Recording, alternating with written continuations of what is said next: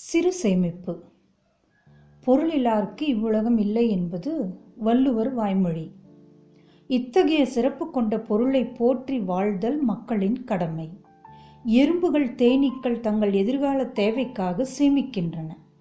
அதுபோல மனிதர்களாகிய நாமும் நமக்கு கிடைக்கும் வருவாயில் ஒரு பகுதியை சேர்த்து வைக்க வேண்டும். பொருளை செல்வம் என்பர். பொருளானது ஓரிடத்திலே நில்லாது செல்வம் அதாவது செல்வோம் என்று உணர்த்துகின்றதாம். அகடுற யார் மாட்டும் நில்லாது செல்வம் சகடக்கால் போல வரும் என நாளடியார் உரைக்கின்றது.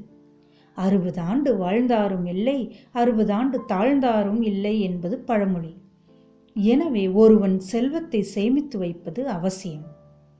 சேமிப்பும் சிக்கனமும் ஒட்டி பிறந்த இரட்டை குழந்தைகள் போன்றவை. சிக்கனமாக இருப்பவனுக்கு அவசியம் சேமிக்க தெரிந்திருக்க வேண்டும்.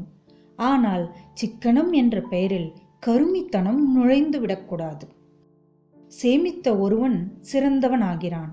சேமிக்காத ஒருவன் இறந்தவனாகிறான். எறும்பு உணவை சேமிக்கிறது கரும்பு இனிப்பை சேமிக்கிறது மரம் தண்ணீரை சேமிக்கிறது மனிதன் பகையை மட்டும் சேமித்துக் கொண்டிருக்கிறான்.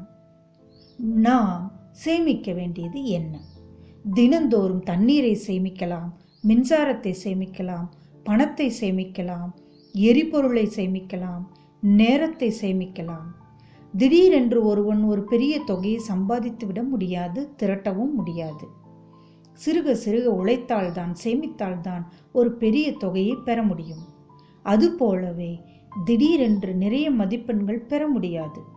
ஒவ்வொரு பாடமாக படித்து படித்து சேர்த்து அறிவை வளர்த்தால்தான் பொது தேர்வில் மாணவர்கள் அதிகபட்ச மதிப்பெண்கள் பெற முடியும்.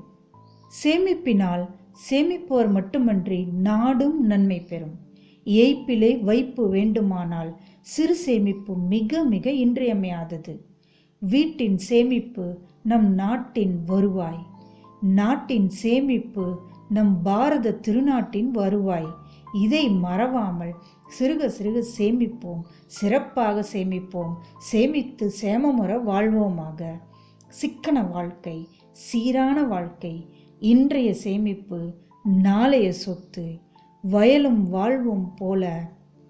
சேமிப்பும் சிக்கனமும் நம் வாழ்வில் இன்றியமையாதவை என்று கூறி விடைபெறுகிறேன். நன்றி வணக்கம்.